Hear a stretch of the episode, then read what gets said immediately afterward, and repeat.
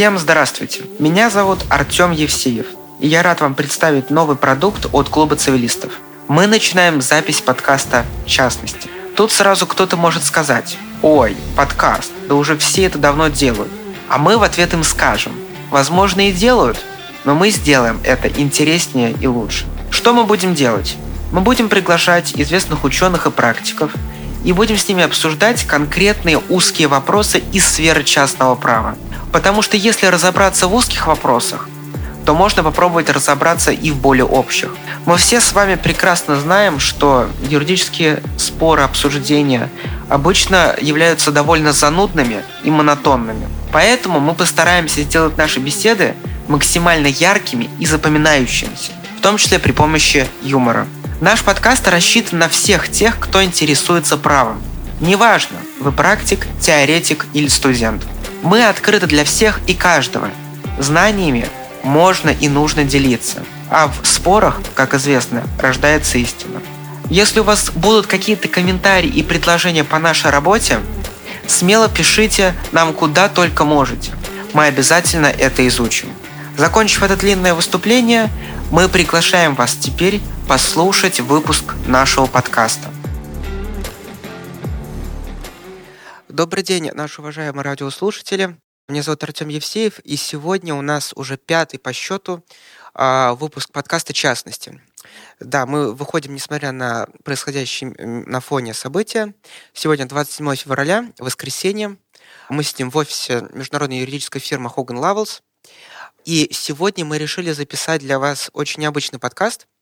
Да, мы уже много говорили о различных проблемах, например, в договоре аренды, в праве интеллектуальной собственности.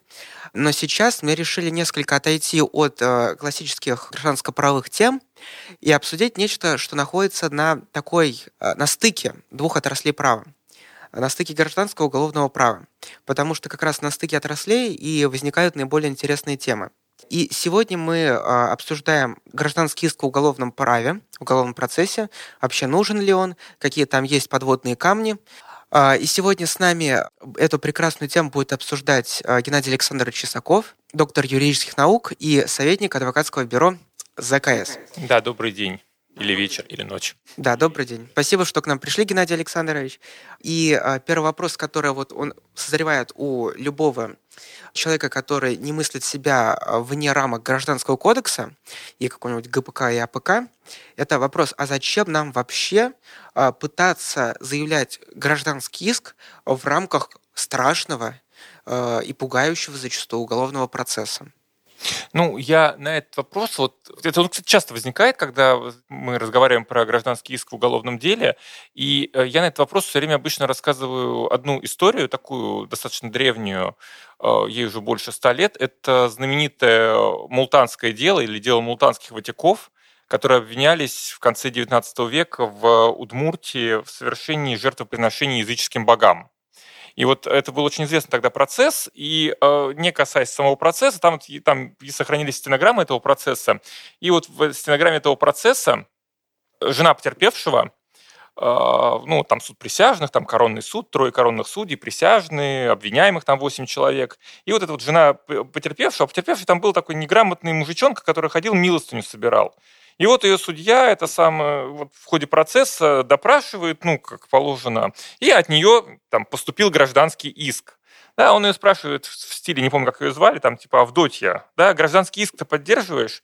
Она ему в таком стиле, вот, ну, это стенограмма, говорит, чего? Он говорит, ну, иск гражданский поддерживаешь или нет? Она говорит, сама я темная батюшка, ты мне объясни, что ты от меня хочешь. Вот э, резюмируя эту историю, гражданский иск в уголовном деле, он появился э, во многом да, вот он появился как раз-таки как способ, ну, как, как такой инструмент, что ли, а, связанный, во-первых, с экономией процесса, а во-вторых, а, с желанием государства помочь во многих случаях, ну, скажем так, обездоленному, в широком смысле этого слова, человеку. Да? То есть не, не заставлять его там бегать по судам, отыскивать там поврежденное имущество, там, упущенный доход в связи со смертью кормильца, а как бы, как бы минимизировать его усилия и попытаться вот это вот его, э, ну, соединить вот эти самые несоединяемые вещи, уголовный и гражданский процесс, добавив вот это вот, вот в качестве своего рода субсидиарного элемента возможность добиться возмещения ущерба именно вот в рамках единого общего процесса. Другое дело, что исторически возникнув и развиваясь вот в этой парадигме, гражданский иск в уголовном деле на сегодня на сегодня, на мой взгляд, он уже из этой парадигмы вышел в каком смысле? Он э, вышел из этой парадигмы постольку, поскольку уголовное право сейчас это не украл, выпил в тюрьму, а это очень часто как раз таки очень сложные процессы, связанные там с корпоративными отношениями, с интеллектуальной собственностью. И вот тогда, когда скажем так, гражданский иск выходит за пределы вот за, ну, за пределы, скажем так, простых случаев причинения вреда, вот тогда и, на мой взгляд, как раз и возникают основные проблемы, и э, именно тогда и возникает, возникает неподдельный интерес к тому, а что же это такое за зверь, гражданский иск в уголовном деле. То есть, иными словами, иными словами, зачем он нужен? Да, вот это вот простая, банальная, всеми признаваемая экономия процесса. Другое дело, как он существует уже в современных там реалиях, в, современ, в современной практике. Да, безусловно, с вами, Геннадий Александрович, согласен, но мне кажется еще, что а, вот если мы говорим не про, по сути, уголовные дела, где потерпевший какое-то несчастное физическое лицо, а где потерпевший, например, выступает какое-нибудь юридическое лицо, компания, то еще вот гражданский иск э, э, может быть, э, может использоваться в той ситуации, когда, например, просто ну, потерпевший хочет упростить себе последующее, то есть восстановление гражданских прав, потому что, согласитесь, вот даже с точки зрения какой-нибудь очевидной социологии права, очевидно, что в России гораздо проще защищать свои гражданские права, когда на твоей стороне еще государственный обвинитель, которому государственный суд прислушивается находиться, чем находиться в состязательном гражданском процессе, где у каждой сторон, из сторон есть бремя доказывания, где есть равенство сторон, и где действительно нужно самостоятельно потеть, чтобы выполнить тот состав доказывания, который тебе предписан. А вот э, не кажется ли вам, что это тоже может быть такой фактор, по сути, скорее упирающийся на э, психологию decision-мейкинга судов там и влияние на них э, ряда факторов? Ну, я скажем так, я и соглашусь, и не соглашусь с этим утверждением. Да? С одной стороны, вот, а, с одной стороны, это имеет место. И вот даже вот мне далеко ходить не надо. У меня там, не знаю, в практике, вот сейчас, например, есть там дома, условно говоря, на компьютере лежит одна фабула обвинения, точнее даже два дела могу назвать, не называя фамилии. Да, в одном деле было, это было просто прекрасное дело, связанное сейчас так, чтобы не озвучить э, детали, да, связанные, ну, скажем так, с куплей-продажей неких ценных бумаг, э, за которые покупатель деньги заплатил, а ценные бумаги не получил. Он пошел, как он сначала пошел в арбитражный суд города Москвы с тем, чтобы свои деньги обратно заполучить, а, но в арбитражном суде города Москвы от иска отказался, а отказавшись от иска, пришел условное следствие, и э, по его инициативе было возбуждено уголовное дело по мошенничеству. То есть вот э, это один, один пример. Другой пример тоже Э, тоже, если я правильно помню, тоже переход ценных бумаг, э, и там, э, там вообще есть негативное решение АСГМ, засиленное всеми, как мы говоря на сленге, последующим судебным инстанциям, тем не менее, есть же и возбужденное уголовное дело. То есть это, это да, это, это тезис верный. Действительно, очень часто потерпевшему не касается вопросов его добросовестности, недобросовестности, то есть эм, действительно ему проще, когда на его стороне выступает государство. С другой стороны, с другой стороны, э, здесь надо тоже, и здесь надо делать оговорку, да, э, когда выступает государственная сторона проще, но с другой стороны, государство тоже не любит в этом смысле государственные суды, я имею в виду, тоже не, тоже не будут любить лишней работы, особенно суды общей юрисдикции. В том смысле, что, ну, вот хорошо, мы, допустим, мы придем к ним со сложным корпоративным гипотетическим спором, да, то есть э, корпоративным спором, который, вот как мы говорим, перешел в уголовную плоскость. И вот там нам надо будет сложные расчеты делать, возможно, очень часто это будет только первый шаг. В том смысле, что э, ведь судьба гражданского иска при вынесении итогового решения по уголовному делу, она ведь не обязательно предрешается, там, например, при обвинительном приговоре удовлетворением гражданского иска. Вот, например, можно как один из вариантов оставить без рассмотрения, передав вопрос об определении размера э, конкретного ущерба на рассмотрение в порядке гражданского судопроизводства. То есть, соответственно, это нас еще, это нас вовсе не приблизит к поставленной, оно приблизит нас, конечно, к поставленной цели, но не до конца, потому что мы все равно будем должны ходить с тем же самым бременем доказывания в гражданский суд, и все это, и все это дело доказывать и следовать. Вот тоже вспоминаю один, например, недавний процесс, в котором я участвовал. Там был ущерб государству, ну, государственной компании, скажем так, и э, там при постановлении приговора э, обвинительного приговора, там тоже был гражданский иск на всю сумму недополученных государством денег, но, тем не менее, получилось так, что этот гражданский иск э, превратился в труху просто потому, что, э, как выяснилось, параллельно уже там в арбитражных судах Москвы и области шло несколько процессов, в том числе связанных с банкротством. И иными словами, иными словами, государство ни в коей мере не приблизилось к своей цели, оно просто вот, э, оно точно так же должно было бы, опять, госкомпания имею в виду, должно было бы дальше идти, говоря, в общем, защищать свои права. То есть, иными словами, да, это верно, когда на твоей стороне государство в лице там вот этих государственном уровне, это проще. Но часто это может не приводить к цели в сложных ситуациях. Ну, а в сложных ситуациях не приводить к цели, это как раз-таки, ну, это не такой уж большой плюс. А в простых ситуациях, хотя это приводит к цели, но ты и так, и так придешь к этой цели, собственно говоря. Вот у меня просто возник по, по ходу вашего повествования вопрос, касающийся того дела, где потерпевший отказался от э, гражданского иска, поданного в АСГ, а вот э, просто вот с точки зрения, вот опять-таки, юриста в области гражданского права, тут очевидное последствие, что он потом не может обратиться с таким же иском в гражданский суд за восстановлением своих нарушенных прав. А вот вопрос, может ли он вообще утверждать уже в рамках уголовной правовой плоскости, что у него есть какой-то э, ему причинить какой-то вред, если он отказался от э, взыскания убытков в связи с этим вредом? Ну, вот как раз это очень интересный момент, такой очень многоплановый момент. Почему? Потому что он нас выводит во многом на процессуальную плоскость. А процессуальную плоскость какую? А процессуальную плоскость, связанную с тем, э, какое влияние, насколько гражданский иск в уголовном деле, да, он а, зависим от предшествующих или параллельных решений, вынесенных в нормальном гражданском или арбитражном судопроизводстве. И вот здесь парадоксальный момент заключается в том, возможно, забегая немного вперед, потому что мы еще, как обещаем нашим слушателям, вроде поговорить про процессуальные особенности. Так вот, забегая немного вперед на процессуальные особенности, если внимательно читатель посмотрит УПК, то он увидит, что, собственно говоря, а, УПК а, очень лаконично относительно процессуальных правил рассмотрения и разрешения гражданского иска. То есть там нет ничего про бремя доказывания, там нет ничего про то, как, как, какие доказательства используются при гражданском иске. Там нет ничего про, там, не знаю, про какие-то типичные процессуальные, гражданско-процессуальные механизмы, там, ну, а оставление заявления без рассмотрения, там, э, приостановления производства по делу. Там, на самом деле, все очень лаконично, скупо и, и достаточно прямолинейно. Если мы посмотрим на финальные статьи, связанные с вынесением приговора, у нас при вынесении приговора суд имеет три опции. Да? Он имеет три опции. В зависимости от типа приговора, он имеет первую опцию отказать гражданском иске, имеет, а, ну, причем в, в, одном, э, в одном очень ограниченном точнее, четыре опции. В одном очень ограниченном случае отказать в иске в случае вынесения оправдательного приговора за отсутствием события преступления. Вторая опция а, – оставить иск без рассмотрения. Это в ситуации оправдательного приговора за отсутствием состава преступления или за отсутствием вины. Ну, э, там это просто в УПК различается. Третья опция – это самая простая опция, понятно, удовлетворить гражданский иск. А четвертая опция – это, э, признав за истцом право на удовлетворение гражданского иска, передать вопрос о размере причиненного ущерба на рассмотрение в порядке гражданского судопроизводства.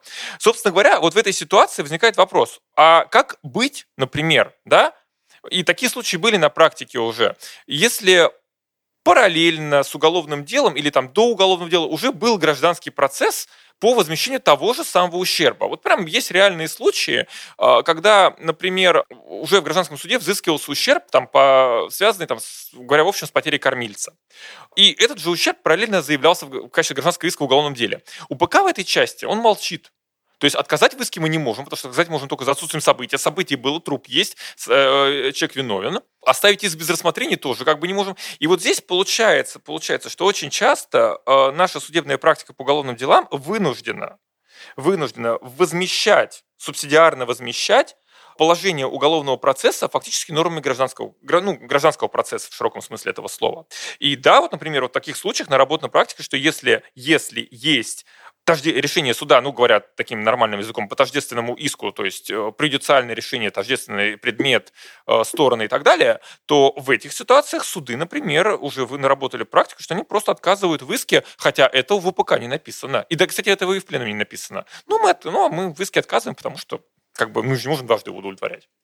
Если что, э, большое спасибо. А, да, очень интересно. Если что, адресую наших слушателей к тем э, нормам, на которые ссылался Геннадий Александрович. Это, в первую очередь, статья 44 УПК, которая как раз посвящена гражданскому истцу и, соответственно, гражданскому иску. И э, было сказано про пленум. Это постановление пленума Верховного Суда 2020 года, номер 23, которым мы адресуем тоже наших слушателей. Оно достаточно свежее. Вот. А вот, Геннадий Александрович, вот такой провокационный вопрос. Смотрите, вот мы сейчас перейдем к вопросу о том, какие процессуальные правила применяются к гражданскому иску, но до этого момента, такой момент. А вот представьте себе, если был подан, например, иск к юридическому лицу о возмещении убытков, о взыскании убытков, а, а затем, то есть, и, например, там или было отказано, или удовлетворено, неважно, то есть дело было разрешено по существу, а затем было инициировано уголовное дело против работника этого, этого юридического лица. Вот здесь можно говорить о том, что это преюдиция-преюдиция, потому что все-таки состав сторон немножко другой. Ну, формально не приедиция, да, состав сторон другой, но фактически, ну, гипотетически, например, вот гипотетически, например, очень простой, да, я, кстати, не знаю, как его решить, потому что практика противоречива. Налоги. Например, если условно, ну понятно, что налоги немножко другой механизм здесь срабатывает, но, например, гипотетически, если мы себе представим ситуацию, что у нас была, например, налоговая проверка, она какой-то массив недоимки выявила, ну, именно к организации, к организации, получается, э, мы, например, идем в арбитражный суд, какой-то массив из этой недоимки снимаем, но никто же не мешает следствию, например, и такое часто бывает, а, поскольку у нас сейчас немножко здесь процесс поменялся, э, ну, точнее, не сейчас, а уже достаточно давно, и все опять поставлено с ног на голову. Никто же не мешает условному следствию пойти, возбудить уголовное дело по уклонению платы налогов, привлечь к уголовной ответственности, соответственно, гендиректора этой компании, насчитать ему совершенно другой размер недоимки, вообще ничего не мешает. И, поэтому, и вот в этой ситуации как быть? Например, да, у него с одной стороны будет преюдициальное решение, но в отношении организации, что нет здесь этой недоимки, а с другой стороны у него будет э, иск против него. И я могу на самом деле сказать, что в этой ситуации, в этой ситуации практика достаточно интересна, и она не рассматривать такие решения, как преюдициальные, преграждающие возможность, возможность привлечения к ответственности. У нас вот, например, по... Я, я могу просто адресовать, э, не в порядке саморекламы, но просто вот э, там конкретные ссылки это есть. Э, это статья, которая вышла, дай бог памяти, в первом номере журнала «Закон» за этот год, как раз посвященный вопросам преюдиции в уголовном процессе. И вот там как раз я привожу много примеров, когда наши уголовные суды, они в этом смысле, они очень часто э, не принимают внимание решения арбитражных судов о размерах, размерах недоимок, а это имеет прямую проекцию на гражданский иск. Почему? Потому что у нас по стандарту, если есть уголовное дело по уклонению плат налогов, у нас будет параллельно обязательно гражданский иск о возмещении причиненного этим преступлением ущерба.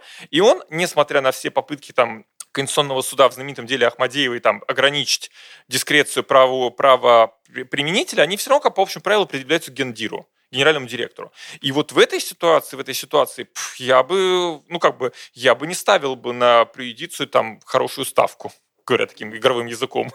Да, действительно, это очень интересно, но мне кажется, что, вот, честно, вот эта вся проблема, она может быть решена, если в судах общей юрисдикции в рамках уголовных дел вспомнят про э, принципы Стопеля вернее, не вспомнят, а применят по ноги, потому что когда, условно говоря, налоговый орган ведет себя противоречиво в двух разных процессах, например, начисляет в одном случае юридическому лицу один объем недоемки, а в другом э, генеральному директору другой объем недоемки. Э, недо, ну, недоемки. Только, только не налоговый орган. Здесь э, э, генеральному директору, здесь, возможно, будет, ну, нет, ну как, не налоговый орган, здесь будет следствие начислять. Но если мы их как бы объединяем налоговый орган да. и следствие в одно лицо с точки зрения как государства, государство, да, да, да, согласен. То здесь, э, ну, государство должно вести себя по отношению к участию участников гражданского оборота единообразны. Так и, мне кажется, в отношении, э, условно говоря, мы не знаем, добросовестного или недобросовестного потерпевшего, который вначале получил отворот-поворот, например, в АСГМ, и затем попытался идти с тем же самым, по сути, требованием по своей экономической природе, только уже в рамках уголовного права. Вот. Ну, не должно быть такого, но это, но это нас немножко, я говорю, уводит в сторону, уводит да. в сторону на вопросы о преюдиции и о значении ее для уголовных дел, потому что это действительно очень сложный и спорный вопрос, и здесь, опять-таки, крайне противоречивая практика, крайне сложная практика. Э, есть прям уникальные, прям очень интересные судебные решения, когда преюдиция срабатывает, есть наоборот решение, когда она явно не срабатывает. Но еще раз говорю, это нас, это нас немножко уводит в сторону. Да, ну вот просто, чтобы наши читатели заинтересовались, может быть, посмотрели судебную практику, потому что вот я, когда смотрел вот категорию, например, соотношения э, преюдиции и общей обязательности судебных актов, я нашел, что в судебной а, практике есть и третья категория, промежуточная. То есть, по сути, когда мы говорим про общеобязательность судебных актов, мы говорим, по сути, про результативную часть, про преюдицию мы говорим про фактические обстоятельства, которые были установлены в рамках а, разбирательства между теми же самыми сторонами. Но есть и третья категория, это, ну, если мы говорим про гражданские споры, и это даже неоднократно отмечалось в пленумах Верховного суда, вы можете посмотреть, когда высшая судебная инстанция говорили, что мы должны, то есть неважно, какой состав сторон, даже, например, что вот в новом процессе одна сторона уже ранее была задействована в другом, а ну, э, другая сторона не была задействована, мы все равно должны учитывать фактические обстоятельства, которые были установлены вступившими в законную силу э, судебными актами. Потому что в противном случае мы получим какой-то произвол, потому что уже какой-то государственный суд сказал А, и если, например, другой государственный суд скажет Б, то это получается, что у нас будет э, ну, мы, а, мы переходим к более философской теме, например, э, объективное установление объективной истины в рамках судебного процесса. У нас же все-таки вроде считается, что у нас устанавливается объективная истина, англосаксов какая-то субъективная, вот, э, но вот есть как бы такая позиция, и, возможно, это как раз способ а, попытаться защититься от потенциальных недобросовестных действий потерпевшего, который пытается так э, восстановить свои якобы нарушенные права посредством уголовного процесса, уже имея на руках, например, отказное э, решение гражданского суда. Да, но с другой стороны, те, кто, например, как сказать вам, сторонники той же самой того, что преюдиции не существует для цели уголовного процесса, они вам скажут, что а, потерпевший просто был, возвращаясь к нашей исходной точке, он был просто слаб, беззащитен и беспомощен, беспомощен, он не смог выполнить это дикое бремя доказывания в гражданском процессе, а сейчас придет государство, ему поможет и восстановит его нарушенные права. Вот и на такой позитивной ноте э, мы перейдем к следующему нашему вопросу, который действительно находится в таком а, а, правовом вакууме, о том, а, по каким процессуальным правилам рассматривать гражданский иск в уголовном процессе. То есть уже Геннадий Александрович сказал, что у нас есть 44-я стадия ОПК, которая по сути ничего не содержит. И вот здесь у меня вопрос вообще, как мы должны э, это толковать, вот этот правовой вакуум. И, ну, например, вот самый банальный вопрос, э, если, например, стороны, ну, по сути, гражданский истец и ответчик решили э, заключить мировое соглашение в рамках уголовного процесса, могут ли они вообще это сделать? Потому что понятно, что УПК нам про эту возможность не говорит, а, а какие-нибудь ГПК и АПК, естественно, такую возможность предусматривают. И вот как здесь быть? То есть, э, мне кажется, по логике вещей, гражданский иск — это то, Э, это, по сути, интер, небольшая интервенция гражданского процесса в рамках уголовно-правовой э, плоскости. И поэтому очень странно применять к гражданскому иску правила УПК. То есть, скорее всего, э, мы должны к нему как-то по аналогии пытаться применять в той в мере, в которой не противоречит существу уголовного процесса, правила гражданского процессуального кодекса, ну или арбитражного. Вот. Как вы думаете на этот счет? Ну, Здесь, наверное, можно сказать как, что на практике, на самом деле, действительно, вот в каких сложных случаях, вот, которые я уже приводил, да, там, например, когда есть предшествующее решение там, суда общей юрисдикции, да, действительно допускается в уголовном процессе субсидиа, субсидиарное, подчеркиваю, действие гражданских процессуальных правил. Причем, что значит здесь субсидиарное? Это означает, что это, условно говоря, будет ну, в процессе, здесь нельзя будет сослаться, например, на норму ГПК, да, то есть нельзя будет вот, вот в моих там примерах э, оставить там исковое заявление без рассмотрения, сославшись на норму ГПК, просто потому что мы в, в уголовном процессе ссылаемся на норму УПК. С, а с другой стороны, то есть это как бы будет, по сути дела, такое вот молчаливое применение без прямых ссылок. Может быть, с дословным цитированием норм ГПК, но без прямой ссылки на норму ГПК. А, но опять, но с другой стороны, вот если посмотреть на эту ситуацию немножко как бы вот, вот со стороны, насколько, насколько, скажем так, нам необходимо в принципе вот в этой ситуации в уголовном процессе э, нормы ГПК. Что я здесь имею в виду? Я здесь имею в виду такую ситуацию, да, знаменитую концепцию там, восходящего к 19 веку единства процессов. Ну, условно говоря, условно говоря, да, бремя доказывания. Распределено, распределено похоже, похоже, похоже на ГПК, да, то есть доказывает тот, кто обвиняет. Ну, там, э, за минус, минусуя частности, про которые сейчас поговорим, да. Соответственно, ответчик может защищаться. Ответчик защищается как? Ну, э, понятно, что у нас никто не обязан доказывать свою невиновность, но здесь же вопрос не про уголовную вину, а вопрос о гражданском иске, поэтому здесь вполне это, э, вполне это сработает, и в определенном смысле это происходит. Доказательства и там, и там в, в, в обоих кодексах доказательства одинаковые. Оценка доказательств, пусть, ну, смотрение суда формальной теории нет ни в том, ни в другом кодексе. Ну, как бы вот э, нам, возможно, вот это действие субсидиарной норм гражданского процесса ну, нужно тогда, когда мы вот входим в такие вот сложные ситуации, да, например, да, но я, например, думаю, вот что касается мирового соглашения, я не, я не думаю, что, я вообще не видел таких примеров, но, да, эту же ситуацию можно переложить на рельсы уголовного права, а на рельсы и уголовного процесса, она перекладывается очень просто. Им не надо писать определенное мировое соглашение, да, условно говоря, подсудимый делает заявление в суде о том, что он э, там сколько-то компенсировал потерпевшему, потерпевшему говорит, что он материальных претензий к нему не имеет. Вот вам это, вот это гипотетическое мировое соглашение. В этой ситуации суд счастливо и радостно оставляет гражданский иск без рассмотрения и передает вопрос о разрешении дальнейшего вопроса об ущербе на рассмотрение в порядке гражданского судопроизводства. Что там произойдет, точнее, как, как это может произойти, да? Вряд ли потерпевший пойдет дальше судиться с ним, потому что получил, получил возмущение. Ну а даже если и пойдет, то понятное дело, что гражданский суд возьмет эти материалы, условно говоря, там уголовного дела, увидит, что возмещение произошло, вот там то же самое мировое соглашение, и, и по ГПК уже уж не знаю каким образом, но закро, закроет это дело э, за тем, что э, за той же самой преюдицией уголовного решения. Вот как бы вот, то есть иными словами, иными словами, на мой взгляд, вот мы иногда преувеличиваем вот эту значимость вопроса о том, э, что вот что УПК там молчит, что пленум молчит. А на самом деле, на самом деле здесь, э, во-первых, ситуаций не так много, а во-вторых, ну, практика такой, здесь вот, конечно, было бы хорошо, если бы, там, не знаю, было бы какое-то общее разъяснение, которое нас всех бы успокаивало в стиле, что, ребят, если вам не хватает правила по гражданскому иску, условно говоря, возьмите субсидиарный ГПК и не мучайтесь. Но пока таких разъяснений нет, хотя практика идет именно по этому пути. Да, действительно, это интересно, но вот у меня э, возник такой вопрос, опять-таки, который вот я не могу для себя ответить. Вот мы поговорили по, про мировое соглашение, по сути, действительно, вот процедура примирения, да, или за, заглаживания вреда, вот. Да, причина преступления. Это, по сути, такой аналог мирового соглашения в рамках уголовного процесса. Вот смотрите, а вот у нас все-таки, например, положения о доказывании в рамках ГПК и АПК немного отличаются от, например, того же самого УПК. И вот вопрос, например, какие правила должны применяться. Например, в АПК у нас просто перечень доказательств открытый. Вот просто так, очень либерально. А вот смотрите, а когда, например, у нас вот есть с одной стороны непосредственно уголовный процесс. Там необходимо государственному обвинителю доказать размер вреда, причиненного преступлением, да? С другой стороны, у нас есть как бы гражданский иск, где тоже как раз нужно показать есть наличие вреда, его размер, чтобы взыскать э, деньги за причиненный вред. По сути, это об одном и том же.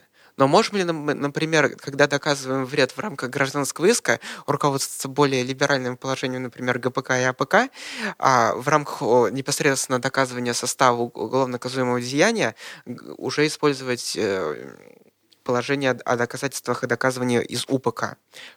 Очень э, бесовская теория, замороченная, но просто вот э, мне пришло в голову, что по сути же, когда мы говорим про негласную субсидиарное применение норм э, Гражданского процессуального кодекса к гражданскому иску, мы, по сути, тут сталкиваемся, что некоторые вещи необходимо доказывать как в рамках гражданского иска, так и в рамках обычного э, разбирательства по уголовному делу. Вот. Как вы думаете вообще, как это можно разрешить? Я не думаю, что нужно такую сложную конструкцию строить. Дело в том, что ведь по общему правилу, да, по общему правилу, ну, как построено вот... Эм, по общему правилу, да, если мы говорим про э, гражданский иск и, скажем так, его размер, то э, по общему правилу у нас есть 73 статья УПК, о предмете доказывания, которая четко устанавливает, что по любому уголовному делу нам нужно доказать характер и размер вреда, причиненного преступлением. Пока мы забываем про вот эти вот специфические случаи там, вреда жизни и здоровью, связанные там, э, и там, моральные все эти, а берем просто простые там, банальные преступления, там, экономические, хищения и все остальное. Вот по всем по ним нам нужно доказать характер и размер ущерба, причиненного преступлением. И вот во всей этой ситуации, во всей этой ситуации ни одно уголовное дело не уедет в суд, если, если в нем не будет цифры.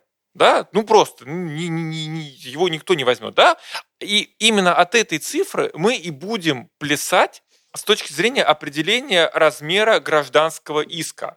Я не думаю, что, условно говоря, если там у человека похитили мобильный телефон, он там, мобильный телефон там по остаточной стоимости оценен там в определенную сумму денег, ну пускай там грубо 10 тысяч рублей, он про это скажет, а я хочу 15. 15. Естественно, это сам нет, он, он может, конечно, доказывать, но, правда, я не знаю, как он, что он будет, как он будет доказывать, что стоимость этого телефона на самом деле 15 тысяч. Наверное, если он принесет какие-то доказательства, мы, может, его и послушаем. Но чисто вот так, потому как это происходит в судах, то простой, незамутненный, кристально чистый подход судов будет, прост, будет очень, очень простой. У нас есть, э, не знаю, там экспертиза, экспертиза похищенного телефона. Кто говорит, что он стоит 10 тысяч рублей. Все, точка. На, на этом, то есть, иными словами, иными словами, нам не, э, очень в судах гражданские иски, они же танцуют от суммы ущерба, причиненного преступлением, которая должна остановиться по 73 УПК. И э, если кто-то у нас, скажем так, хочет доказать альтернативную сумму ущерба, большую, там, не знаю, гражданский истец, ну, флаг ему в руки, но я боюсь, что он далеко не уйдет у нас, честно говоря. Потому что, прошу прощения, это для нас, вот для нас, чистых уголовников, это создаст неизбежные проблемы. Да? Почему создаст проблему? А очень простая проблема, а, это нас, если мы гипотетически, например, согласимся с его аргументом о том, что телефон стоит не 10 тысяч рублей, а 15 тысяч рублей, даже, например, удовлетворяя его просто гражданский иск, это будет означать противоречивость приговора, потому что мы тем самым увеличили сумму ущерба причиненного преступления. Сейчас, понятно, юристам будет тяжело прямо на слух это воспринимать. Мы тем самым увеличили сумму ущерба, причиненного преступлением, тем самым в нарушении 252 статьи Уголовно-процессуального кодекса ухудшили положение обвиняемого даже в таком аспекте. Мы не можем этого сделать без направления дела на доследование. Не-не-не-не. Это самое анафема. Да, все, все э, цивилисты сейчас отключились, когда услышали слова э, доследования, отправления дела ага. на доследование. Вот, надеемся, нас кто-то продолжает слушать. Э, и мне кажется, мы уже достаточно хорошо поговорили про процессуальные аспекты этого явления, и можем уже переходить непосредственно к той э, материи, которая лежит в основе как раз этого института. И вот э, давайте перейдем, Геннадий Александрович, к следующему моменту. А именно, ну, то есть у нас в 44 статье УПК написано прямо, что то есть, э, можно требовать о возмещении имущественного вреда при наличии оснований полагать, что данный вред причинен ему непосредственно преступлением. Давайте будем очень критично подходить к вот этой фразе. То есть, что такое имущественный вред? То есть, э, вот у нас, как минимум, в уголовном праве, насколько я понимаю, вернее, у вас, не у нас, вот у вас в уголовном праве есть вот понятие вреда, Э, некоторые составы, например, уголовно наказуемых деяний, там есть понятие крупного размера, особо крупного размера. А, а, в, а в гражданском праве есть, если мы говорим про э, деликты, вред, и есть понятие убытков как способ э, защиты нарушенных гражданских прав. Убытки делятся на реальный ущерб и упущенную выгоду. И вот здесь вот как э, разграничить категории? То есть э, может ли вот это понятие имущественный вред просто отсылать нам к категории из гражданского права, и мы просто должны вот толковать вред как, по сути, вот реальный ущерб, упущенную выгоду, как какие-то имущественные потери, которые возникли на стороне потерпевшего, и все, просто субсидиарно применяем ГК, бланкетная норма, и забываем об этом как о страшном сне. Или здесь какая-то другая коннотация должна быть, на ваш взгляд? Универсального ответа здесь нет. Все реша... Э, поскольку в кодексе статей много, да, и все решается на самом деле очень часто отхок, действительно отхок. Э, вот, скажем так, общее правило гипотетическое общее правило, которое можно сказать, это то, что вред, причиненный преступлением, для наших целей, это вот этот самый реальный, как вы его называете, э, реальный ущерб. Реальный ущерб. Упущенные да. выгоды бывают крайне редко. Про, про некоторые примеры упущенной выгоды я сейчас чуть позднее скажу. Значит, и опять нас это отсылает, отсылает к той самой банальной 73 статье Уголовно-процессуального кодекса о предмете доказывания. Да? Мы должны доказать характер и размер ущерба, причиненного преступлением. Вот, собственно говоря, вот этот размер ущерба, размер ущерба в основном, в основном как раз опирается на конструкцию э, реального ущерба э, э, из гражданского права. Но, опять, да, постольку, поскольку статей много, все они уникальны, и э, вот здесь, э, вот здесь в зависимости от состава преступления очень часто происходит, возможно, от, отхождение да, богатый русский язык, от гражданско-правовых конструкций. Что я здесь, например, имею в виду? Да? Ну вот, не знаю, там, не знаю, вот возвращаясь к примеру там, с хищением мобильного телефона, да, а, э, забывая про гражданское, про уголовно-правовую составляющую, да, э, вот у истца, у истца похитили телефон, он, он взыскивает по остаточной стоимости или по, по, за ту стоимость, которую он купил? Сколько он может, а... сколько он может клеймить, говоря по-русски, да, да. в гражданском суде? Да, сейчас э, говорить по-английски на русском языке, мне кажется, немножко опасно, да. да а, зато короче. Ну, короче, сколько да, может потребовать? Да, ну вот это сложно, потому что вот, условно говоря, происходит амортизация телефона. Да, да, да. Вот остаточная или неостаточная? Ну вот, мне кажется, по э, критерию разумности, справедливости, скорее остаточная. Вот, ну потому что вот... Вы что, сами не знаете, что ли, цивилистов? Вы, вы, вы, вы нас пугаете. Не-не-не, а, просто здесь э, необходимо смотреть на Например, мы все прекрасно знаем, что когда покупаешь машину, она выезжает за пределы... 20% минус, да. Да, 20% минус, да. А, но здесь, а, вот, если мы говорим про а, размер убытков, то действительно необходимо, именно если мы говорим с точки зрения гражданского права, то необходимо доказывать реальную рыночную стоимость. Соответственно, мы привязываемся к той цене, за которую сейчас товар реально можно продать.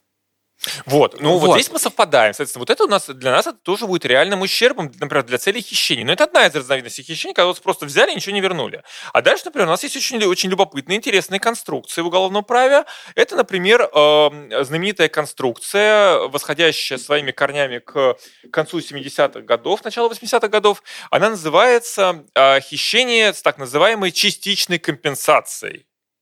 Ну, то есть это хищение, что означает хищение частичной компенсации? А, а, таких случаев очень много, они все разновариантные. Ну, один из таких классических примеров – это продажа государству каких-то товаров, например, по завышенной так называемой стоимости. Да, то есть, ну, там, не знаю, там, например, на госзакупках что-то стоит. Вот очень часто в начале 2010-х годов было очень много дел, когда медицинская техника поставлялась в больницы во всей Российской Федерации по завышенной цене. Вот знаменитые дела там о томографах и прочих аппаратах. Ну, условно говоря, он стоит там миллион, а его продали в больницу за 10 миллионов. Да? Почему продали, это вопрос десятый, но вот продали за 10 миллионов. Вот в этой ситуации уголовное право исходит из конструкции так называемого хищения частичной компенсации. Что это означает? Это означает, что мы для целей уголовного права не касаясь вопросов обоснованности вот вообще этой конструкции, да, меняем сумму похищенного как 10 миллионов рублей но с учетом того, что томограф-то реально стоит миллион, мы говорим о том, что взыскивать в гражданском порядке, если придет там параллельный гражданский истец, мы, мы взыщем с, с обвиняемого только 9 миллионов рублей. То есть вот эту самую дельту.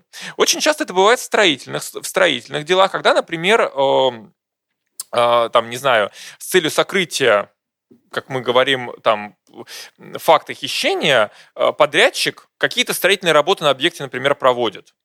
Вот в этой ситуации, в этой ситуации мы тоже говорим о том, что сумма похищенного будет вся стоимость там, условного госконтракта, но при рассмотрении гражданского иска мы с него взыщем только вот это нашу, наше любимое слово, вот эту самую дельту между всей стоимостью госконтракта и стоимостью реально произведенных работ. То есть, иными словами, иными словами, размер ущерба, причиненного преступлением, вот как бы база, мы привязываемся к гражданскому кодексу.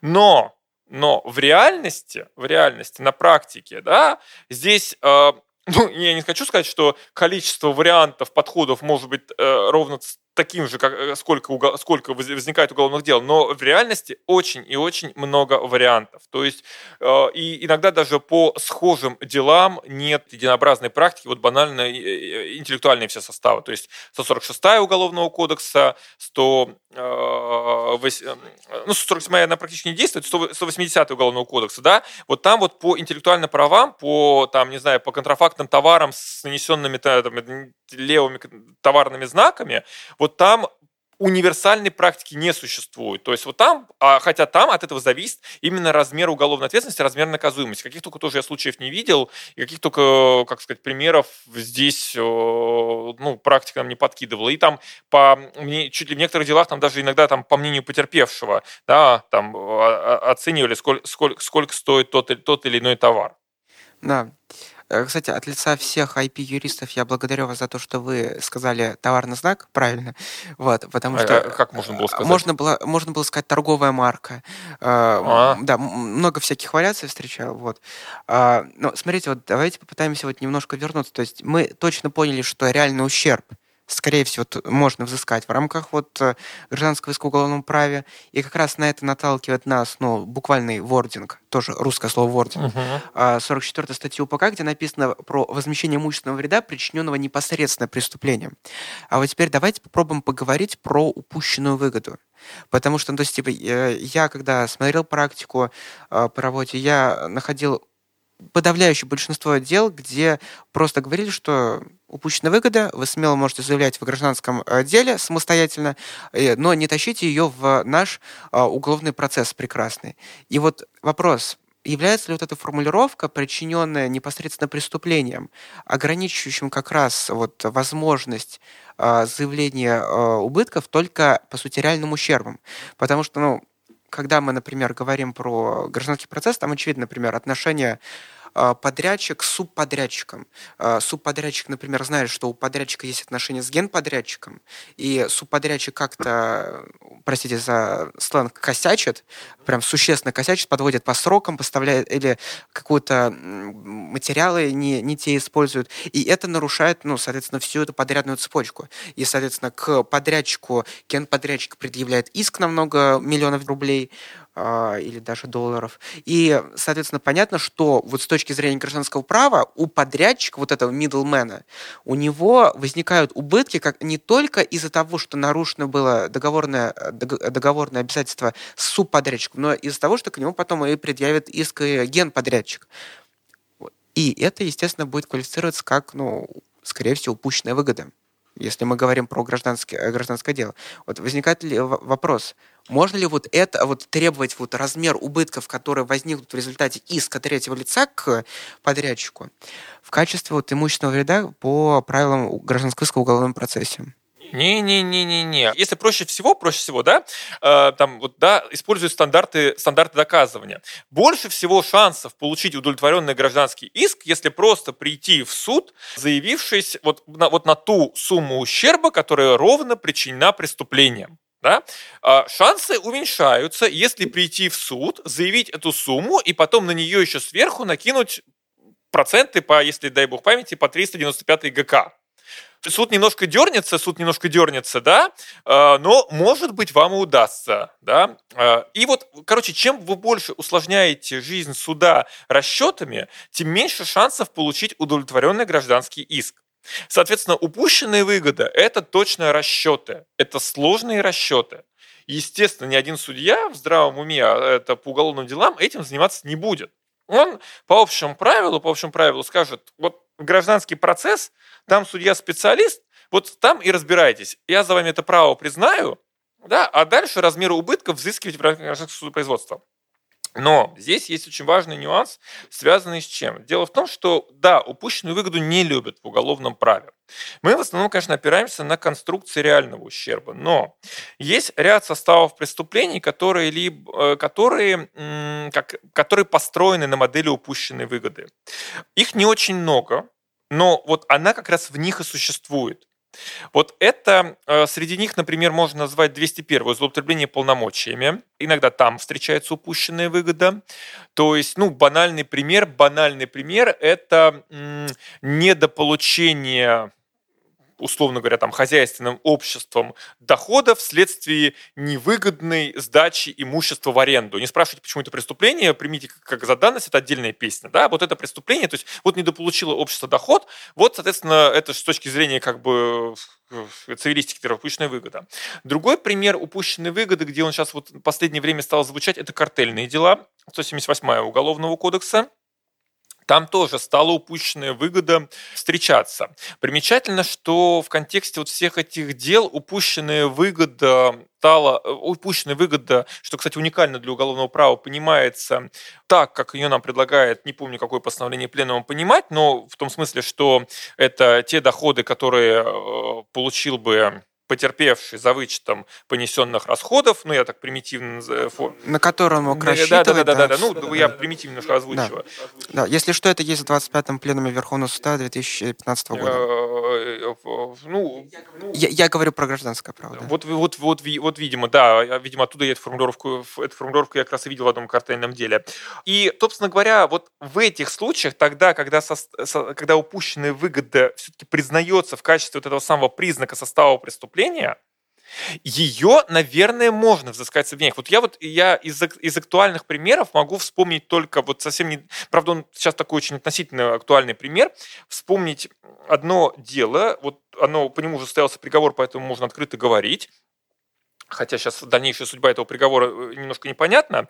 Значит, что там получилось? Там это было картельное дело, когда вследствие сговора на торгах недобросовестный поставщик сделал так, что добросовестные поставщики не смогли, минусуя частности, э, заключиться на госконтракт. И вот в этом деле как раз-таки была с точки зрения фабулы обвинения вменена упущенная выгода, которая как раз и была посчитана правильно вот по этому самому пленуму. Она была посчитана правильно, и, но вот там, если я правильно помню, гражданского иска не было. Почему не было, не могу сказать, но его как раз-таки не было. И вот вопрос, если бы его заявили, что было бы? Ну, наверное, гипотетически суд его бы удовлетворил, просто потому, что просто потому, что, ну, как бы это признак состава преступления криминообразующий, соответственно, он доказан, он существует. Но, я говорю, судьба этого дела пока непонятна, потому что оно успешно после долгих мытар, мытарств прошло первую инстанцию апелляцию, но вот совсем недавно шестая кассация его развернула, отправила новое, новое рассмотрение в апелляцию, и вот сейчас 10 марта, кажется, апелляция, и посмотрим, что скажет апелляция, возможно, она вообще дело прекратит, но не могу предсказать. Но как минимум правовой подход в этом деле устоял, потому что шестая кассация его не отспорила. Она сказала о том, что она ни единым словом не подвергла критике использованный судом вот первой апелляционной инстанции подход. То есть то, что да, здесь была упущенная выгода, э, и она может быть вменена как признак состава преступления, и считать ее нужно так-то и так-то.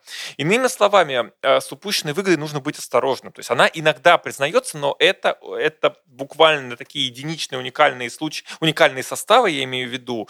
И ну, с ее доказыванием, конечно, тоже могут быть проблема, потому что ее же надо будет обосновать, обосновать, ну, например, вот это не, не, там, невыгодная сдача имущества в аренду, да, это же там какие же надо будет экспертизы назначать, сколько среднерыночная стоимость в Москве аренды, там то все, поскольку сдавал, как не сдавал, почему не сдал, а здесь еще наложится, например, доводы обвиняемого о том, что он нам будет говорить о том, что э, э, ситуация на рынке была такая, что я бы никогда за эти деньги бы и не сдал бы это имущество. Ой-ой-ой, мы сейчас зайдем в такую, в такие дебри. Да.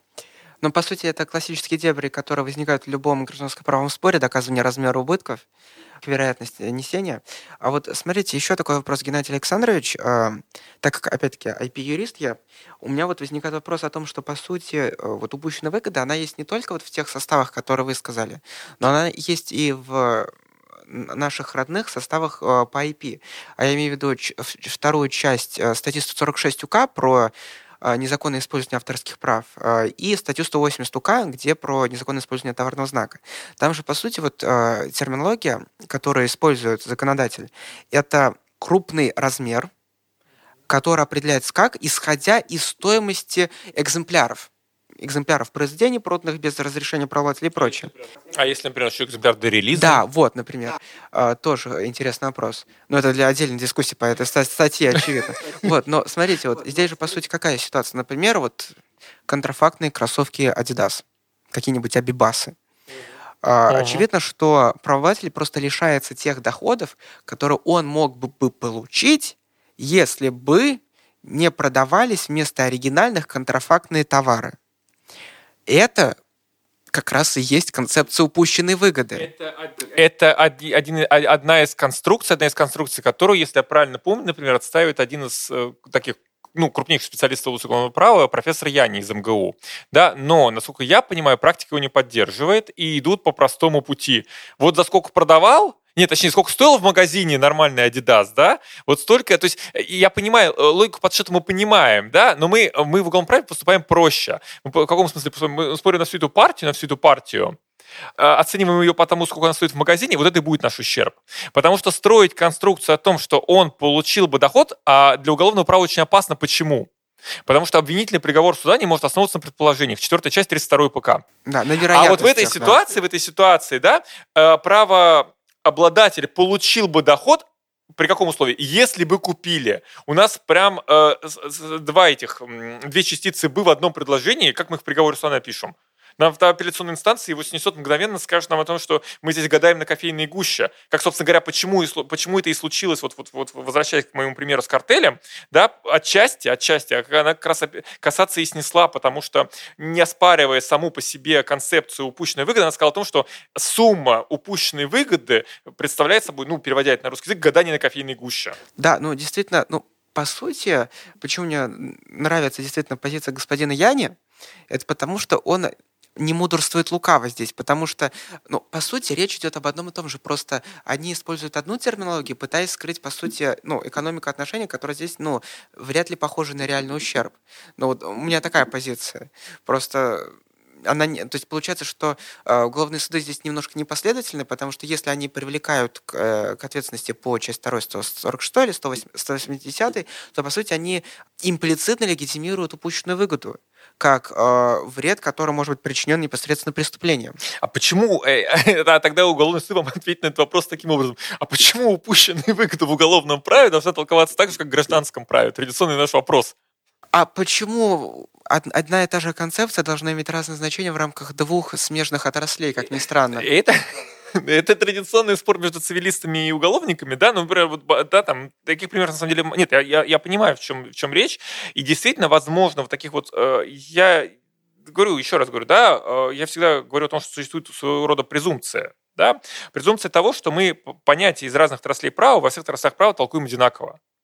Э, и для цели уголовного права эта презумпция работает. Но иногда да, мы от этой презумпции отходим в уголовном праве.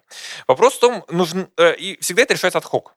И вот вопрос в том, нужно ли для интеллектуальных составов, ну, IP-составов, назовем их так, пересматривать вопрос определения криминообразующего признака, я бы его оставил открытым в каком смысле? В том, э, я понимаю, в чем здесь вот, вот ну, в чем здесь загвоздка, да, в чем здесь э, интерес там, в чем здесь боль там IP-юристов, но с другой стороны, с другой стороны, еще раз говорю о том, что э, не является ли, не, не приведет ли эта конструкция к недопустимым в уголовном процессе предположениям.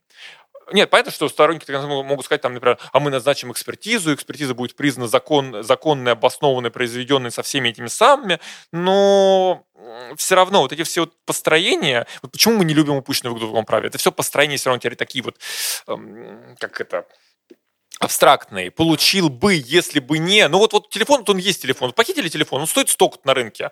Все, как бы это понятно. А вот тяжело идет. Ну, тяжело по, идет. по сути, здесь вот как раз э, мы, мы сейчас говорим, по сути, о материальном праве, да, то есть ну, в уголовном и гражданском, но, по сути, мы а, тут одно, сталкиваются не только вот эти категории, а сталкиваются что-то, что лежит а, под ними, а именно стандарты доказывания. Да. То есть вот а, если в гражданском праве, опять-таки, скажем по-английски, а, balance of probabilities, а в уголовном процессе beyond the reasonable doubt. И как раз вот э, гражданские споры, они разрешаются на основании первого стандарта, и там как раз э, говорится, могли бы быть э, причинены убытки, мог бы бы продать, мог бы сдать в аренду, э, используются какие-нибудь стандарты а разумный средний участник гражданского оборота, разумный средний предприниматель и так далее. А в уголовном процессе, ну, исходя из стандарта доказания, исходя из э, сути э, спора, по сути, э, ну, такой стандарт просто не может использоваться.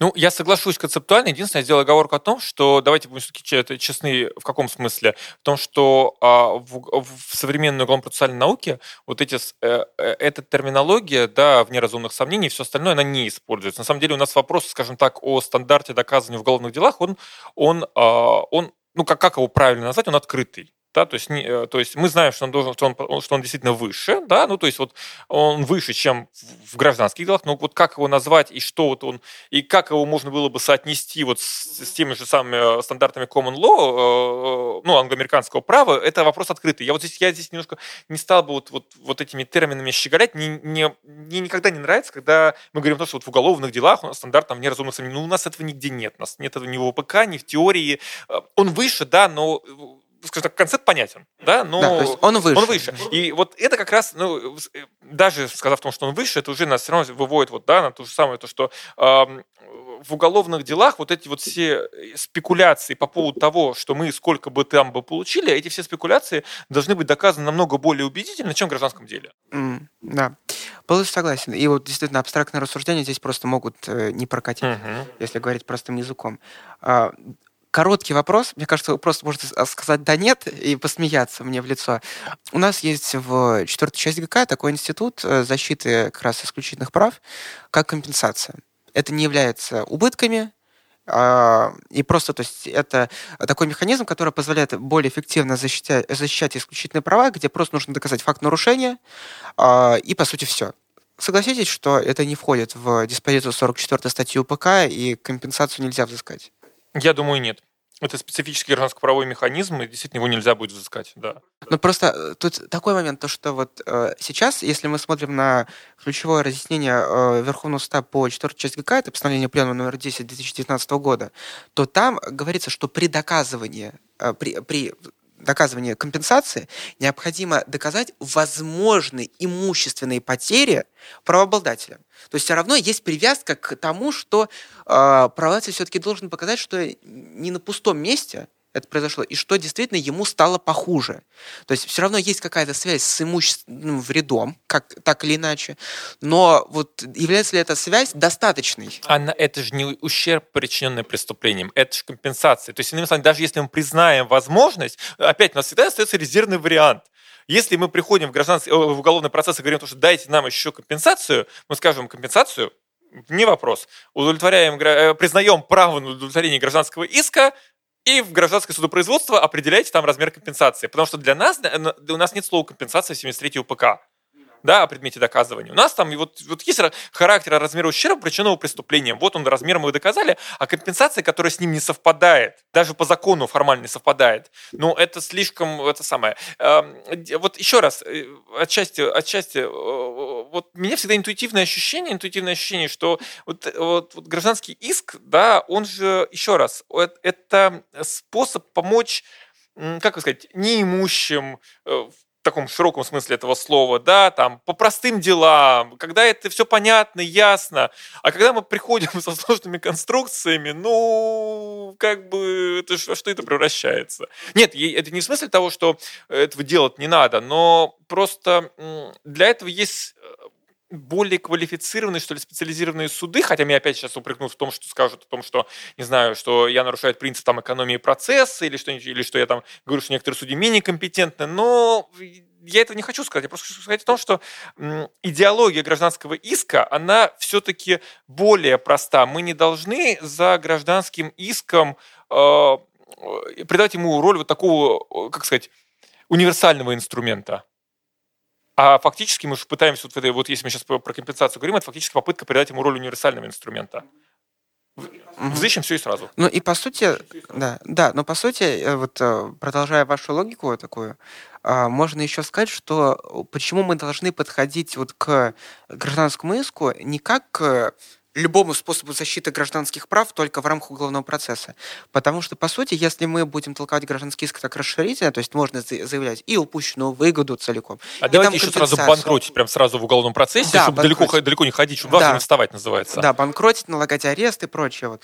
А, по сути, а, Почему это тоже опасно может быть?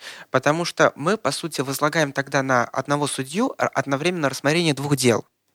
И как бы, ну, мне кажется, что это тоже неправильно, потому что э, механизм процессуальной экономии, принцип процессуальной экономии, он должен иметь определенные разумные ограничения. То есть э, окей, так можно, например, перейти к тому, что ради процессуальной экономии можем рассматривать э, э, три дела одновременно у одного судьи, которые вообще друг с другом никак не связаны. И это он будет одним ухом слушать одно дело, другим ухом будет слушать второе дело, а средним ухом третье. Вот. И в итоге, безусловно, будет процессуальная экономия, но на качестве правосудия это определенным образом, скорее всего, скажется. Вот. И давайте, вот, мне кажется, еще очень интересный момент, который стоит обсудить здесь, про вред, как раз причиненный непосредственно преступлением, вот заканчивая как раз эту, и, и, этот вопрос, а, про причинно-следственную связь. Сразу оговорюсь, у нас в гражданском праве а, это очень спорный вопрос, который идет, я уже не знаю, сколько тысячелетий, а, про то, вот когда мы взыскиваем убытки, неважно, там реальный ущерб, упущенная выгода, мы должны доказать а, причинно-следственную связь. То есть действия а, причинителя вреда должны находиться в причинно-следственной связи с вредом, который потерпел потерпевший. И очень много концепций, адекватно. То есть, по сути, они говорят об одном и том же, и, по сути, это уже немножко мы уходим в философию права. А, есть концепция адекватной причинности, есть концепция необходимой причины, что а, типа действия а, нарушителя являются необходимой причиной для причинения вреда потерпевшему. Адекватная, адекватная причинность это по сути, чуть-чуть по-другому о том же самом. For тест, знаменитый из англосаксонского права. Теория кумулятивной... Да лучше уж тогда синекванон. Да, кондиция синекуанон, которая господствует в континентальном праве зачастую. И какая-нибудь там теория кумулятивной причинности, когда у нас несколько сопричинителей вреда. То есть тут непаханное поле, а, и если кому интересно, то здесь можно посмотреть, например, какие-нибудь общеевропейские кодификации частного права, там DCFR или PECL, за этими разъяснениями. У Верховного суда по гражданским делам вообще какая-то своя собственная теория. Очень много определений, особенно отказных Верховного суда, а, где написано, что не доказано, не установлена прямая причинно-следственная связь. Никто не знает, что такое прямая причинно-следственная связь, это знает только Верховный суд. Вот, и он не колется. Прямую причину, про прямую причинно-следственную связь писал, писал Андрей Андреевич Пьянковский в курсе советского уголовного права в 70-м году. Вот, мы сейчас с вами поговорим. Уникально, как э, произошла ин- незаметная интервенция с уголовного права в частно-правовые споры. Вот. И возникает вопрос, какая теория причинности должна использоваться вот, вот в отношении 44 статьи УПК, когда мы говорим про гражданский иск? Нет, ну а я, я просто, как сказать, для меня э, вот этот вопрос, он, он э, вот я, честно говорю, я тему причинности всегда не любил, э, хотя приходилось заниматься ею. Просто мне кажется, потому что она всегда слишком, на мой взгляд, усложнена и слишком загнана в такие философские дебри. Я просто, ну как сказать, здесь же для уголовного права, наверное, я, наверное, с другой стороны зайду, для уголовного права ситуация выглядит немножко попроще. Мы, наверное, вот так вот примитивно говоря, мы считаем, что если с точки зрения уголовного права есть причинная связь между деянием и последствиями, которые выразятся в причинении ущерба, то вот вам причинная связь. Ну, то есть, вот как раз, э, наверное, это очень показательно на тех же самых вот картельных делах. Вот это картельное дело удмуртское, которое я уже сегодня цитировал, оно, кстати, очень показательно. Почему? Потому что там была какая, была какая конструкция? Там было две, ну, условно говоря, был, был злодей, и было две добросовестные компании. И сначала упущенная выгода вменялась как бы типа двум компаниям. То есть говорилось о том, что пострадала и первая компания, и вторая компания. Но при рассмотрении дела в суде вторую компанию отсекли вполне закономерно, потому что она при любых раскладах бы пострадала, что будь там картель, что не будь картели, выиграет первая добросовестная компания. То есть иными словами, иными словами, для целей, наверное, такого совсем недавно прочитал очень емкую характеристику уголовного права, старого лампового уголовного права, ну, в смысле, а, а, аллюзия к ламповому, к ламповому телевизору. А, здесь намного проще подход, мы, не, мы наверное, мы, для нас, вот, вот если есть причина в уголовно-правовом смысле, то мы не будем задаваться вопросом о том, а был ли ущерб в этом, ну, вот как бы отличается ли здесь причинность гражданско-правовая от то есть, и, э, то есть вот это вот, я понимаю приблизительно о чем речь, то есть за параллеливание ситуации, то есть у нас как бы есть в одно и то же действие с двух сторон, да, вот мы его смотрим. С одной стороны, это как бы преступление, влекущие определенные последствия, мы с ней, и мы это последствия с деянием связываем причинной связи. А с другой стороны, это как бы это же самое действие, это гражданско-правовой деликт, в котором мы э, для цели гражданского иска, по идее, должны установить свою причинно-следственную связь. Я не думаю, что это рабочий аргумент, мне кажется, мне кажется, что суды подходили бы к этой ситуации намного проще. Да, вред причинен совершением преступления, вред причинен совершением преступления, с точки зрения уголовного права причинная связь наличествует, ну, значит, соответственно, вопрос отпадает. Я просто не знаю, мне бы, вот если бы мне показали бы какой-нибудь уникальный случай, когда с точки зрения гражданского права последствия в виде ущерба не связано с позиции гражданского права э, причинностью, а с позиции уголовного права связано, и, ну или наоборот, я был бы, наверное, этому очень благодарен, но я такого не видел. У меня интуитивное ощущение, что вот возвращаясь к этому тезису о том, что Верховный суд говорит про прямую причинно-следственную связь, Верховный суд в этом смысле как раз-таки заимствует гипотетически, то, что мы называем прямой причиной следственной связью, правда, мы сами иногда не знаем, что это такое, но пытаемся, делаем, мы делаем вид, что мы знаем, что это.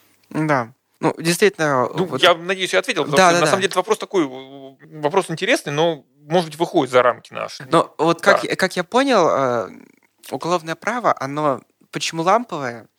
Э, потому что оно до сих пор очень часто право по понятиям частично.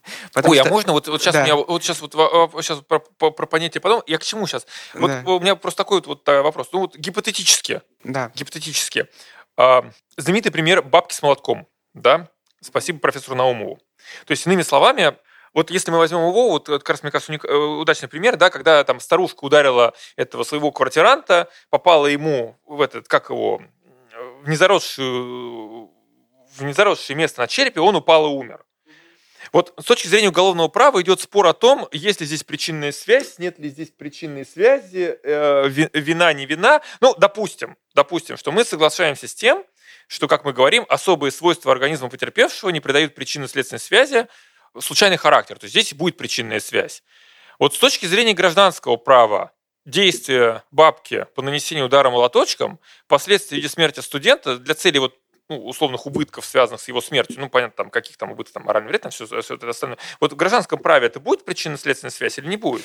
А, смотрите, это тоже очень хороший вопрос, но мне кажется... Для тех, кто интересуется этим примером, это я отсылаю к курсу профессора Наумова «Уголовное право». Там этот пример очень в разделе про кажется, причинную связь очень хорошо расписан. Ну, просто он подробнее там расписан, да. Но мне кажется, что здесь просто нужно смотреть с точки зрения вероятности причинения смерти в случае удара молотком по черепу. Ну, обычного человека... Нет, там был не молоток, конечно, там был, там был не молоток, там, да, там был вообще какая-то вообще какая-то такая чуть легонькая плашка, которая обычному человеку ничего бы не сделала. Да. Ну, вот здесь это хороший вопрос, но мне кажется, что э, опять-таки вопрос причинно-следственной связи обычно возникает, когда мы говорим про упущенную выгоду. А когда у нас есть реальный ущерб именно, то есть просто смерть человека, то очевидно, что здесь э, можно взыскать будет убытки и так далее. А, кстати, самое интересное, самое интересное, бабку-то мы оправдаем. Да? Бабку мы оправдаем, да, в уголовном праве мы ее оправдаем. Ну, она же не знает, а, э, мы э, даже независимо от мотивов оправдания, там, за отсутствием вины или, или объективной стороны, мы ее оправдаем. Но дальше шарик, мячик, точнее, перекатится на вашу сторону. В каком смысле? Если будет гражданский иск да. за оправданием бабки не за отсутствием события, а за отсутствием состава, иск будет передан на рассмотрение в порядке гражданского судопроизводства. Да. Оставлен без рассмотрения, точнее. Да, но отсутствие состава не означает, что отсутствует состав деликта. Да, и вот, вот. Э, и вот тогда вопрос к вам называется. А есть ли здесь э, причинная связь для целей гражданского права? Ну да, здесь э, хороший вопрос, потому что, опять-таки, стандарт в гражданском процессе, когда мы говорим про доказывание размера убытков, мы смотрим с точки зрения вот такого среднего, разумного, прохожего, по сути. Вот reasonable bystander, если мы говорим опять английским языком, ага. да, пока еще не запрещено на территории Российской Федерации. Вот. А, и здесь действительно будет очень сложно, потому что, условно говоря, я понял этот пример, что как будто бабушка побила тростью человека. Не-не-не, да? она просто вот, вот это прям... Бабушка невиновна, все, забыли, бабушку мы оправдываем, Нет, она невиновна. Она невиновна, но сам факт, она побила, вот, условно говоря, какой-то тросточкой, да? Ну, такой совсем легенький, там, там молоточек для колки орех какой-то такой вообще деревянный, то есть он реально никому бы ничего не сделал да, бы. но в силу физиологических особенностей вот этого да, прекрасного да, да. человека, ну, не почившего, а, она его убила.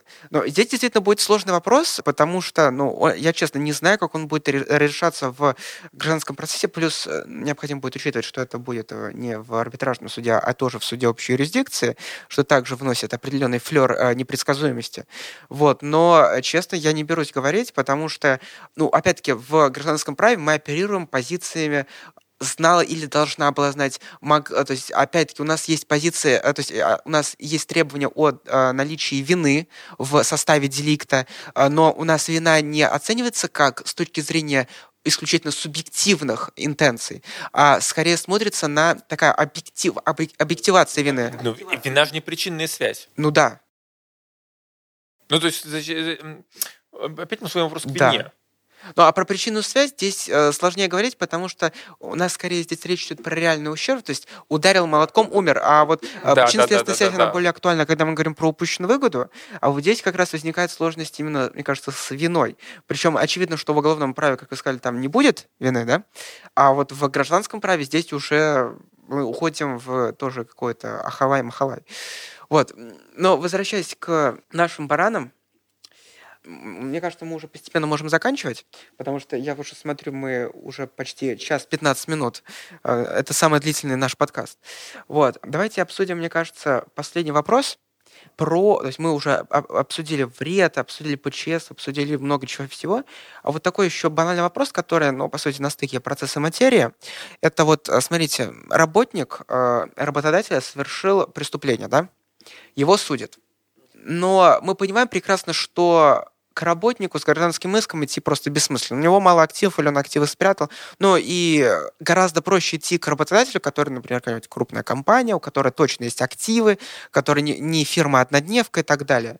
А, вот э, Пленум Верховного Суда от 2020 года номер 23 прямо перечисляет некоторые составы преступлений, а, где можно прямо непосредственно идти к работодателю. Там, например, если у нас состав про источник повышенной опасности и прочее, и вот говорит, что по общему правилу мы должны идти с гражданским иском непосредственно к подсудимому.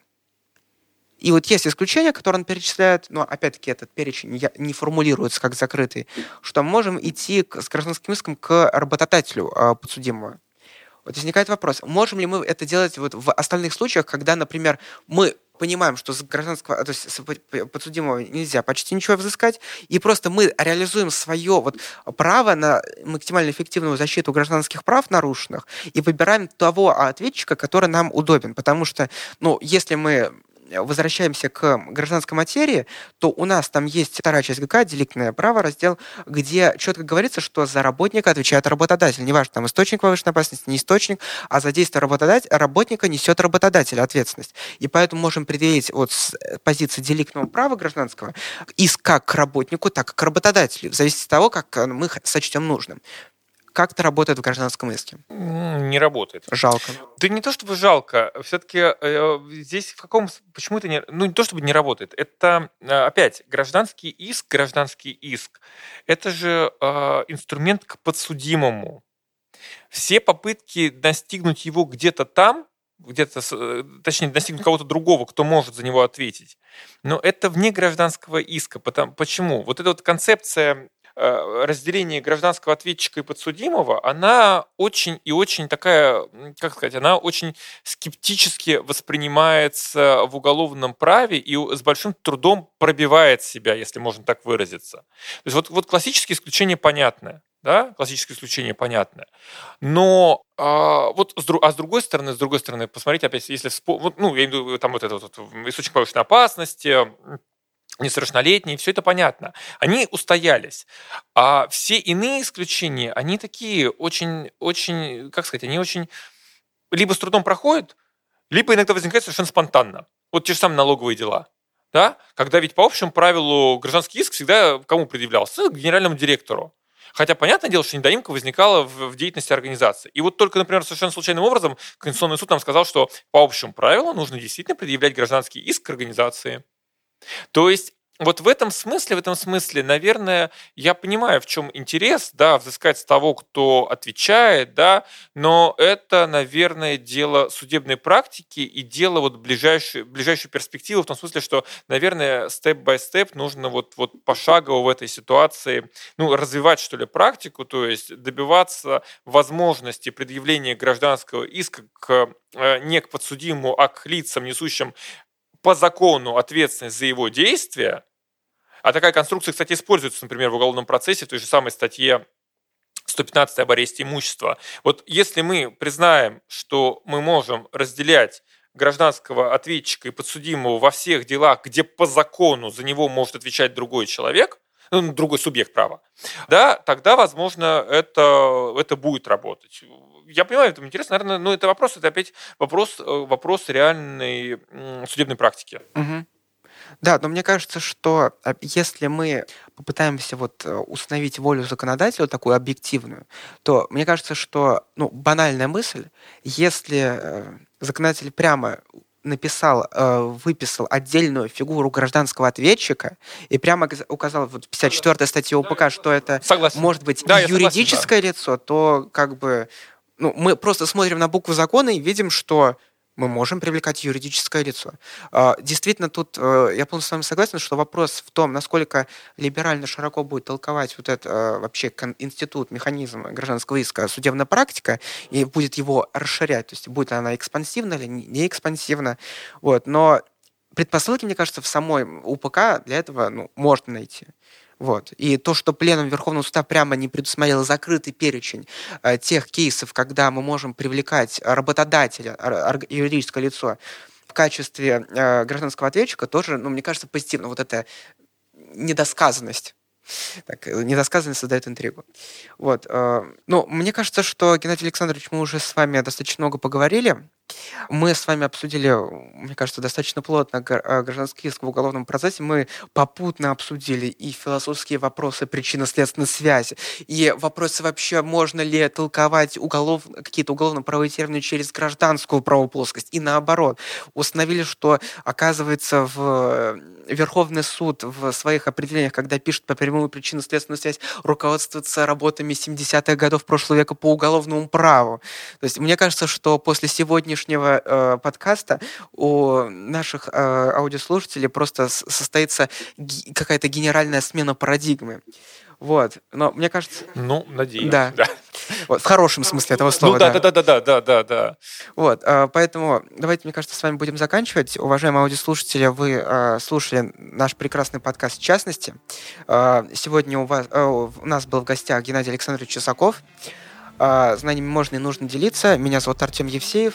Берегите себя и продолжайте нас слушать. Мы будем выходить регулярно. Спасибо за то, что были с нами. До свидания, да.